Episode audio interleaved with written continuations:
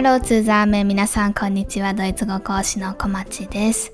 8月4日金曜日の配信がスタートしました。このポッドキャストをリアルタイムで聞いてくれていた方はわかるかなと思うんですけど最近まで私はドイツに滞在していました。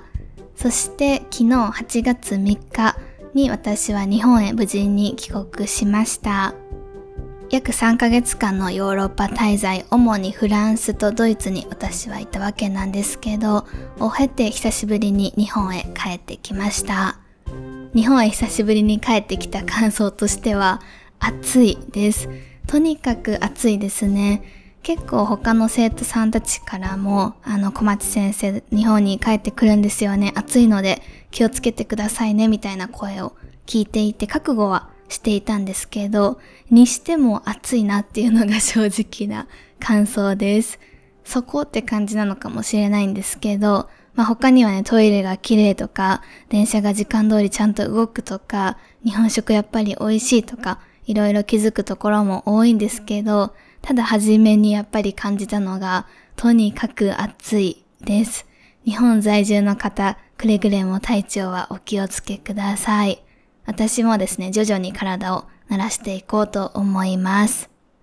という形で帰国してすぐのポッドキャスト配信な今日なんですけど、今日の配信では皆さんに私の今回の旅程っていうのと、あとその旅程の中でかかった費用っていうのを公開していこうと思います。今回私がどうして3ヶ月で4ヶ月とか5ヶ月ではなかったのかって言いますと、3ヶ月までもう少し詳しく言うと、最大90日までの観光訪問商用目的の訪問であれば、宣言協定加盟国っていうところに滞在するのであれば、ビザは必要ないからです。宣言協定加盟国って色々あるんですけど、それこそ私が今回言っていたドイツ、フランスっていうのは宣言協定加盟国にあたります。他にはドイツ語圏であるオーストリア、スイスっていうのも対象になっています。なのでもう少し簡単に言うと、日本のパスポートを持っている皆さんであれば、宣言加盟国、ドイツ、オーストリア、スイスだったり他の国々っていうのに、90日間までは他の手続きっていうのは一切不要で滞在することができるっていうめちゃくちゃ便利な制度になります。制度というかこう日本のパスポートありがとうっていう感じですかね。90日を超えて滞在したい場合には、ビザの申請っていうのが必要になってきます。ビザの申請ってめちゃくちゃめんどくさいんですけど、私は留学中に経験したので、すごい覚えてるんですけど、なのでそれはやりたくなくて、で、ただドイツに旅行っていう1週間とか2週間ではなくて、もう少し長い期間いたいなと思っていて、で、この日本のパスがあれば90日まで OK っていうのを私は知っていたので、よし、それじゃあ行こうかっていう感じで行きました。実際に私の旅程としては5月10日に日本を出国して5月11日に入国しました。入国して入国審査っていうのがあったのはドイツでした。P ログっていうポッドキャストブログでも出したんですけど、私はフランスに初め入ったんですね。で、そのままただ直でフランスに行くんじゃなくて、ドイツを経由してフランスっていうルートにしました。乗り継ぎだけではあったんですけど、EU に初めて入るところで入国審査っていうのがあるようなので、ドイツで入国審査を受けて、フランスではそういった面倒なのは一切なくて入国して、で、8月2日に出国して、8月3日日本に無事到着しました。すべて合計すると合計84日間でおよそ約3ヶ月に相当します。今回私がやったような最大90日まで日本のパスだけで滞在できるっていうのはすごく知っておくといい知識だと思います。年齢だったりとか、あと何ですかね、職業とか一切関係なく、どんな方でもこれは適用されます。日本のパスポートを持っていればっていう前提にはなるんですけど、リスナーさんほとんどが当てはまると思うので、ぜひ知識として入れておいてください。入国するときとか出国するときに、例えば何か別で記入しないといけない書類があるとかそんなことも一切なかったです。さすがに出国の時に何か聞かれるかなとか思ってたんですけど、そういうのも私の場合は一切ありませんでした。ドイツで出国審査受ける時も、もう本当にパスポート出して終わりだったし、日本で入国審査帰りですね、受ける時も特に何も問われずっていう感じで、私はもう少し何か聞かれたりするのかなと正直思ってたんですけど、一切私の場合はなかったです。入国の時は聞かれたこととしては、例えば帰りの飛行機のチケットはもう持ってるとか、そういう基本的なところは聞かれたんですけど、じゃあ例えばその証明を出してとか、あとどうしてドイツに滞在するのか、理由を詳しく話してとか証明してとか、そういうことを聞かれることも一切なかったです。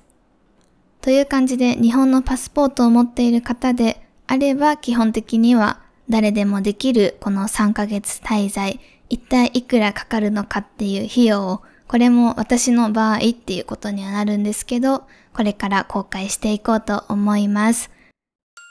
Das heutige Thema はじめに一つ断りを入れておきたいのが、今回私は一人ではなくて、パートナーと二人で滞在していました。なので基本的にはかかった費用すべて2人分になっています。2人でかかった費用とそれを半分に割った1人分の値段っていう2つをもちろん紹介はしていくんですけど、ただそれがじゃあ実際1人で旅行するってなった時にぴったりと当てはまるわけではないと思うのでそこだけあらかじめご了承ください。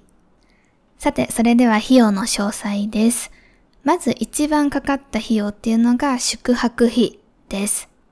3ヶ月間2人暮らし合計で45万8162円でした。これを月換算すると15万2720円になります。なので2人暮らしでだいたい月の家賃が15万程度、1人当たり7万5千円の出費って考えると、まあ高いですよね。プラスアルファでもちろんなんですけど、日本で契約している家っていうのは解約とかせず、3ヶ月間はそのままの状態で出てきて、私は賃貸に住んでるんですけど、その分の家賃っていうのも引き続き発生しているので、まあ、家賃だけ考えるとすごい高いかなとは思います。ただ一切後悔はしていないので検討している方がいたらすごくおすすめです。3ヶ月2人暮らしで45万の詳細を今からお話ししていきます。今回84日間ヨーロッパに滞在していたうちの72泊っていうのは Airbnb もしくはホテルに滞在していました。それ以外の約10日間っていうのは親戚のお家だったりとか、あとは友達の家にお邪魔していたので、その分の家賃っていうのは発生していません。なのですごく厳密に言うと約2ヶ月半で45万程度だったんですけど、私は Airbnb に滞在するのが好きです。もしこのポッドキャストとかを聞いて、私もドイツでの生活、暮らしっていうのを住んで実感してみたいなと思う方は Airbnb すごくおすすめです。ホテルだとやっぱりご飯とかが作れなかったり、ホテルで同じ宿泊数だけ滞在しようと思うともっともっと高くなると思います。Airbnb っていうのは民泊サービスで普通の個人の人から家を借りることができます。もちろん1泊とか2泊だけでも大丈夫だし、今回私がやったみたいに長期間借りることも可能です。Airbnb を使って私はブレーメンに60泊しました。なので本当にちょうど2ヶ月間でした。この60泊に対して払った費用が31万6906円で、だいたい一月あたり15万8453円。先ほども紹介した約15万円分の家賃っていうのが、だいたいこのブレーメンに捧げたっていう感じになります。このブレーメンの家はちなみに1月ですね、2023年の1月に予約しました。滞在開始したのが5月だったので、4ヶ月前の予約でかなり余裕がある方だったのかなと思います。ただ人気な宿はすぐに埋まってしまったり、それこそ60泊連続とかになると、その間に例えば何か予約が入っているとまとめて予約することってできないので、早めに予約していくことをお勧めします。他に泊まったところの詳細としては、ブレーメンを出た後にブッツバッっていうフランクフルト近郊の小さな町に本当は9泊する予定でした。で、その当時の9泊する予定だった時の家賃が9泊で64,893円だったんですけど、4泊した時点の時にちょっとトラブルが起きてしまって、急遽別の宿を予約しないといけないっていう風になって、引っ越ししたので、ちょっと割高になっています。なので実際に払った分としては、4泊のブッツバーで28,250円と、そこから移動して、もうほとんどフランクフルトの近くにあるところに滞在していたんですけど、5泊で69,741円でした。これらもすべて Airbnb になります。ホテルにも滞在したんですけど、シュトラスブールっていうフランスのほとんどドイツ国境沿いにある小さな可愛い街に行った時は、2泊で2人で26,409円。ストラスブールの後にトリアっていうドイツのすごくこれも可愛いおすすめの街に行ってそこでホテルに一泊したんですけどその時は2人で16,856円でした。ホテルに宿泊するのであれば今の相場だとだいたい1人8000円以上ぐらいはかかるのかなと予約していて思いました。円安とかインフレとかいろいろ影響していると思います。エアビーであれば、長期滞在であれば、長期滞在割みたいなのがあるんですね。なので、ブレーメンみたいにだいたい1泊2人で5000円ぐらいで泊まれたりもするし、ただそうじゃなくて直前に予約したりとか、あとはあんまり長期じゃなくて割引もあんまり適用されないような感じだと、1泊2人で1万円は軽く超えてくるんじゃないかなと思います。さて、宿泊費の次にかかった費をやっていきます。それが交通費です。飛行機がやっぱり高いので2番目に高かったです。交通費の2人の総額が46万2488円。1人当たり23万1244円でした。この交通費にはフランスで使った交通費っていうのも入っているので、もしフランス含めずドイツ滞在のみに限定するのであれば、1人当たりだいたい21万円程度でした。交通費の詳細です。今私は岡山に住んでいるので、まず関空まで新幹線で行かないといけないんですね。で、新幹線以外の JR とかの費用もちろんかかってるんですけど、それはもうちょっとさすがに面倒で入れていないです。新幹線が行き帰り2人で2580円。安いなって思う方いるかもしれないんですけど、安い予約の方法があってこれおすすめです。使える地域とかは限定されると思うんですけど、少なくとも岡山とか、あと福岡とかもそうかな。であれば、バリ徳小玉みたいなやつがあって、小玉しか乗れなかったり、時間変更が融通きかなかったり、若干デメリットはあるんですけど、それでも大丈夫っていうであれば、このバリ徳小玉とか、徳徳小玉とかかななんかそんな名前でいろいろあるので、よかったら調べてみてください。私はね、これ使うことすごく多いです。新幹線以外の費用だと、やっぱり一番高かったのが飛行機代です。今回行きと帰りっていうのが別の空港を利用したので、ちょっと高くついてると思います。で、これが往復同じ空港経由とかであればもっと安いとは思います。今回は行きはフランスから入って帰りはドイツから出るっていうルートにしたかったので、ちょっとここはね、しょうがないです。飛行機代の往復の2人の合計が35万6520円です。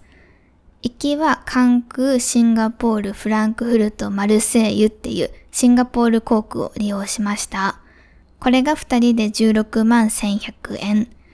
帰りがフランクフルト、ドバイ経由で関空着っていうエミレーツ航空を利用して2人で19万5420円でした。フランス国内の移動で2人で使った費用の合計が4万388円です。フランス国内をもっと普通に観光していたら多分もっともっとかかってたと思うんですけど、ありがたいことに親戚がフランスにいて、で、その親戚が基本的には車でいろんなところを案内してくれたので、二人で4万円程度に抑えることができています。リスナーさんが気になるのはドイツの国内移動だと思います。ドイツの国内移動、今めちゃくちゃいい時期です。どうしてかっていうと、 Deutschlandticket っていうドイツチケットがあるからです。ドイツチケットって何なのかっていうと、毎月49ユーロで新幹線とかはもちろん除くんですけど、普通の電車とかトラムとかバスとかが乗り放題っていうチケットになります。1ヶ月49ユーロ、日本円でだいたい7500円です。それを3ヶ月間払い続けたので、私たちの場合は147ユーロ、日本円で22,500円程度でした。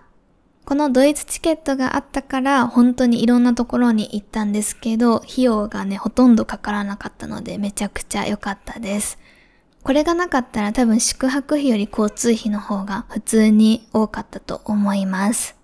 滞在中に近くの街に遊びに行くとか、基本的にこのドイツチケットを使っていたので、プラスの費用っていうのは一切かからなかったんですけど、おまけとして高速電車の料金っていうのも言っておこうかなと思います。出張でベルリンに行った時に、ベルリンはちょっと遠いので高速電車を予約して使いました。こういう新幹線とか高速電車っていうのはもちろんドイツチケットに含まれてないので別で予約する必要があります。ドイツの新幹線っていうと ECA っていうのが一番有名です。私が今回予約したベルリンからハンブルクに向かう ECA で29.90ユーロ4634円でした。日本の新幹線に比べてドイツの ECA の方が比較的安いなって私は感じることが多いです。日本の新幹線ってこう、すごい高くないですか？どうですか？皆さん。ただ快適さは昨日それこそ関空から岡山に帰ってくる時に新幹線乗ってたんですけど、新幹線やっぱり最高だなってなってました。すごい余談なんですけど、この予約してた ECA が私の場合キャンセルになっちゃって運休になったんですね。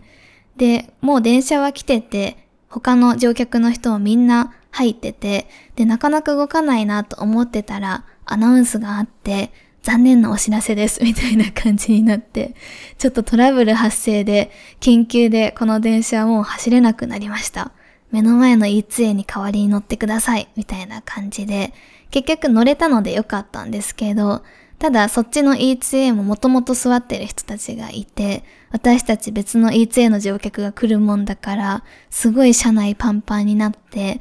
めっちゃ暑くてエアコンが壊れてる車内とかもあってですね、すごく大変だったので、そういうのが一切なくて、ちゃんと時間通りに 出発してっていう日本の新幹線はやっぱりいいなと昨日思っていました。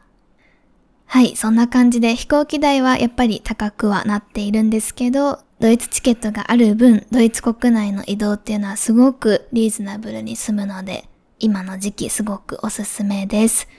ドイツチケットは基本的にはこれからも続くっていう風には言われてるんですけど、これからもずっと毎月49ユーロかっていうとそこはまだ明確ではないみたいで、もしかしたら値上がりする可能性もあるみたいです。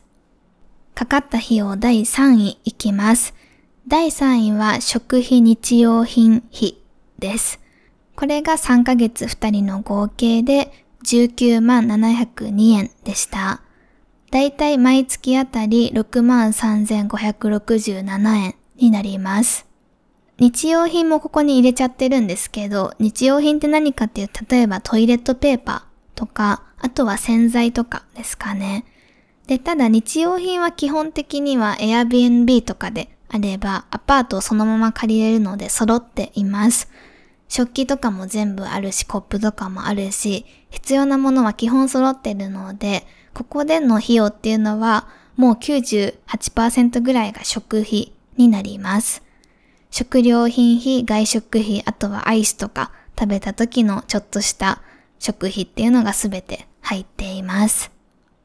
ドイツの物価ってどうなのって思ってる方もいるかもしれないんですけど、私がドイツ留学していた6、7年前っていうのは、日本に住むよりドイツに住む方が全然安いって実際にリアルに感じていました。で、ただ今はドイツに住む方が高いなと感じています。全体的にすごく物価が上がっているのと、あとは円安がすごいので、円換算こういう風にすると高かったなって今も思い返しています。ドイツはもともと外食っていうのが、それは留学中からもそうだったんですけど、結構日本に比べて高いです。外食とかに行ってだいたい一人一つメインのものを頼むと思うんですけど、それが基本的には20ユーロ前後ぐらいです。この時点でも日本円にすると3000円ぐらいなんですけど、ドイツのレストランでは基本プラスアルファでドリンクを頼むのが普通なので、ドリンクがだいたい5ユーロぐらいだとすると、基本的に1回の外食で1人当たり25ユーロぐらいは使うかなっていう感じです。日本円だとだいたい4000円前後になるんじゃないかなと思います。そんな感じで外食は日本に比べて結構高くつくんですけど、スーパーとかで買える食料品に関しては、基本的には日本とあんまり差がそこまで大きくないって考えてても大丈夫かなと思います。具体的に何が何ユーロぐらいっていうのは一度ポッドキャスト出しているので、そちらをよかったら聞いてみてください。私たちは結構節約している方だと思います。これを例えばスーパーとかであったとしても、自分が好きなものを好きなだけ買うみたいな生活をしてたら多分もっと高くついてたと思うんですけど、例えば私たちはスーパーでその日のお買い得品、アンゲボートですね、を買ったりとかするようにしていたので、どちらかというとどうだろう少ない方なんじゃないかなとは思います。あとは外食っていうのはあんまりせずに、日本でもあんまりしないんですけど、基本は家で自炊していたので、どちらかというと結構費用は抑えられた方なんじゃないかなと思います。食費の次にかかった費用が準備費です。準備費としてかかった費用が全部で2人で14万2420円でした。準備費って何かっていうと、まず持っていくものですね。普段使うもの、日本で使い慣れているものだったりとか、日本からインスタントの食材とか持っていったので、そういうの、だいたい1万5千円ぐらい使ったかなと思います。他に使ったものが SIM カードです。現地で契約することもできるんですけど、私たちの場合は Amazon で日本で購入して SIM カード持っていきました。3ヶ月分で2人で11,580円です。今回私が使った SIM カードっていうのは、一つフォルモントの記事に載せているので、よかったらそちらを見てみてください。準備費で一番かかった費用が保険代です。海外旅行保険って別に最悪入らなくても大丈夫だと思うんですけど、入ることをすごく私は強くお勧めしています。っていうのも過去にかなり助けられた経験があるからで、海外での滞在って何が起こるかやっぱりわからないからです。今回は幸いにも保険を使わないといけないシチュエーションっていうのはなかったんですけど、その保険に対して払った費用が2人3ヶ月分で11万5840円でした。この保険代がすごく高かったです。1ヶ月の滞在とかだったら多分もっともっと安く済むんですけど、3ヶ月になると結構跳ね上がるみたいです。これはね、私も知らなかったです。以上、準備費でした。準備費の次にたくさん使ったのが趣味娯楽費です。例えば旅行した時に美術館に入りますってなった入場料とか、あとは日本に持って帰ってくるためのお土産代とかが入っています。二人で3ヶ月で93,433円。だいたい一月あたり31,144円でした。いわゆるお土産っていうのを私は基本的にあんまり買わないので、岡山にあんまりこう知り合いも友達もいないですしね。家族もこうこれまで何度かドイツは行っているので、その時に買ってきたお土産とかを渡した過去があるので、基本こういうお土産っていうのに割く金額は少なかったかなと思います。この辺の趣味、娯楽費に関しては日本とかでもそうだと思うんですけど、どれぐらい自分がお金をかけたいかとか、何をしたいかとかによってかなり変わってくるのかなと思います。さて、今回シェアしたかったドイツ滞在でかかった費用最後になります。最後は語学学校費です。私は6月の1ヶ月間、ブレーメンにある語学学校に通っていました。語学学校では夜間コースアーベントコースだったので週に2回1回2時間15分の授業を受けていました。なので1週間あたり4時間半のレッスンっていうのを受けていました。グループレッスンだったんですけど、受講生がなんと私ともう一人しかいなくて、ほぼマンツーマンみたいな感じです。これが1ヶ月間。なので、レッスン回数で言うと合計8回、レッスン総時間で言うと18時間のレッスンを受けていました。この合計が41,652円、ユーロだと279ユーロでした。語学学校によってもちろん費用は変わってくるんですけど、今回初めてドイツで語学学校に私は通ってみて、一回経験として通ってみたいなとずっと思ってて、いろいろ事前に日本で探していたんですけど、その時に費用感とかもですね、いろいろ比較して、この値段っていうのは割と普通ぐらいかなと思います。ドイツに行って現地の語学学校に通いたいっていう風に考えている人も多いと思うんですけど、それもですね、今回の1ヶ月とか2ヶ月とか3ヶ月までの滞在であれば、特にビザの申請とかは必要ないので、ぜひ検討してみるといいのかなと思います。ドイツの語学学校に通ってみたいと思ってて、でもどこがいいのかわからないとか、どういう選択肢がいいのかわからないっていう方、私の方からですね、紹介することもできるので、もしお悩みの方だったりがいたら気軽にご相談ください。ポッドキャストの公式 LINE までメッセージいただけると嬉しいです。さて、以上今回のドイツ滞在でかかった費用を公開してみたんですけど、いかがだったでしょうか？今言ってきた個々の費用の合計っていうのを今からお伝えしていきます。二人で3ヶ月、厳密に言うと84日間の滞在でかかった費用の合計が134万7205円でした。今回多分入れ切れていないこまごました費用っていうのも多分あったと思うので、若干プラスアルファになるとは思うんですけど、まあ大体134万5万ぐらいでした。ここにはちなみに語学学校費っていうのは含めていないです。語学学校費含めると138万8857円です。語学学校は私しか通っていないので、一人分の料金をちょっとこの二人の費用に合わせた感じになります。あとは今回フランスに私は初めの10日ぐらい言っていたんですけど、このフランスでの滞在っていうのを含めないようにすると、だいたい130万ぐらいです。という感じで何を含める含めないかによってもこの費用っていうのは変わってくるんですけど、とりあえずもう本当に全ての合計ですね。フランスも語学学校も含めた約138万っていうのを一人当たりに換算してみると69万4428円になります。なので約一人当たり70万円かかったっていう計算になります。一人当たり3ヶ月で70万かかったっていうことなので、1ヶ月あたりに換算してみると、1ヶ月あたり一人当たり23万333円なので約23万円ですかね、かかったっていう計算になります。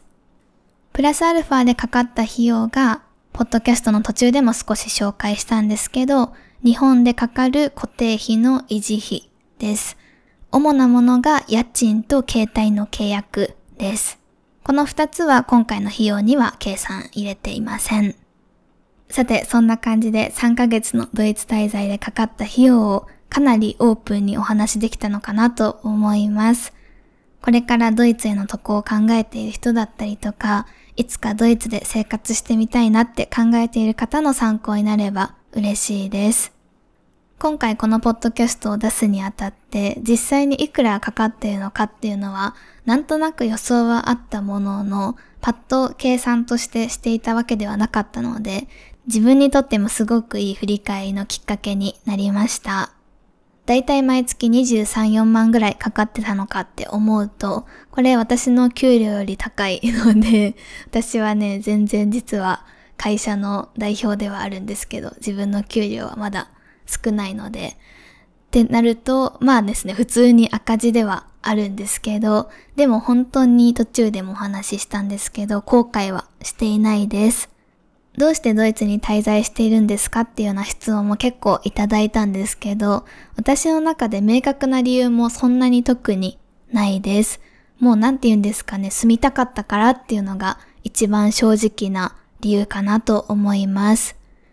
6、7年前にそれこそドイツ留学をしていて、当時は1年間ドイツに住んでいたんですけど、それを経て日本に帰ってきて、ちょこちょこと旅行とかでドイツに行く機会があっても、やっぱりその当時のような暮らし、生活っていうのをしているわけではなかったので、あまたああいう海外生活っていうのをやってみたいなって考えた時に、じゃあ海外ってどこにする？別にどこでも私の場合はいいんですけど、ただ私はやっぱり言語ができるとか、あとは文化を知っていたりとか、勝手が分かっているっていう意味もあって、ドイツにしようかなってなって、ドイツでの今回の中長期滞在、長期ではないですかね、短中期滞在っていうのを計画していました。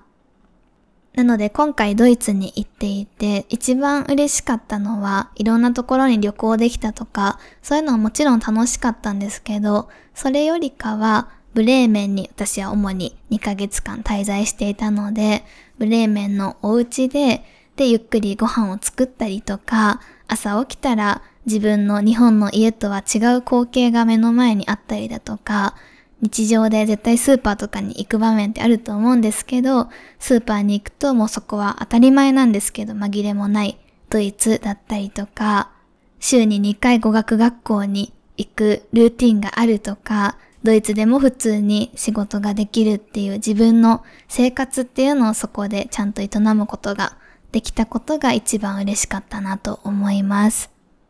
またやりますか？どうですか？っていうのもよく聞かれるんですけど、正直今帰国したばっかりなのでわからないです。またやりたいってなったらやってるかもしれないし、もう今回で結構十分ってなったら別のことをしているかもしれないし、それはちょっと自分のやりたいとかこうしたいっていう気持ちに素直に、そしてそれを叶えられるように行動していけたらいいのかなと思っています。ドイツ滞在に関して何か質問等あればたくさん集まったらもしかしたらまたポッドキャストのエピソードにするかもしれないですし公式 LINE 宛てにまたお便りといただけると嬉しいです。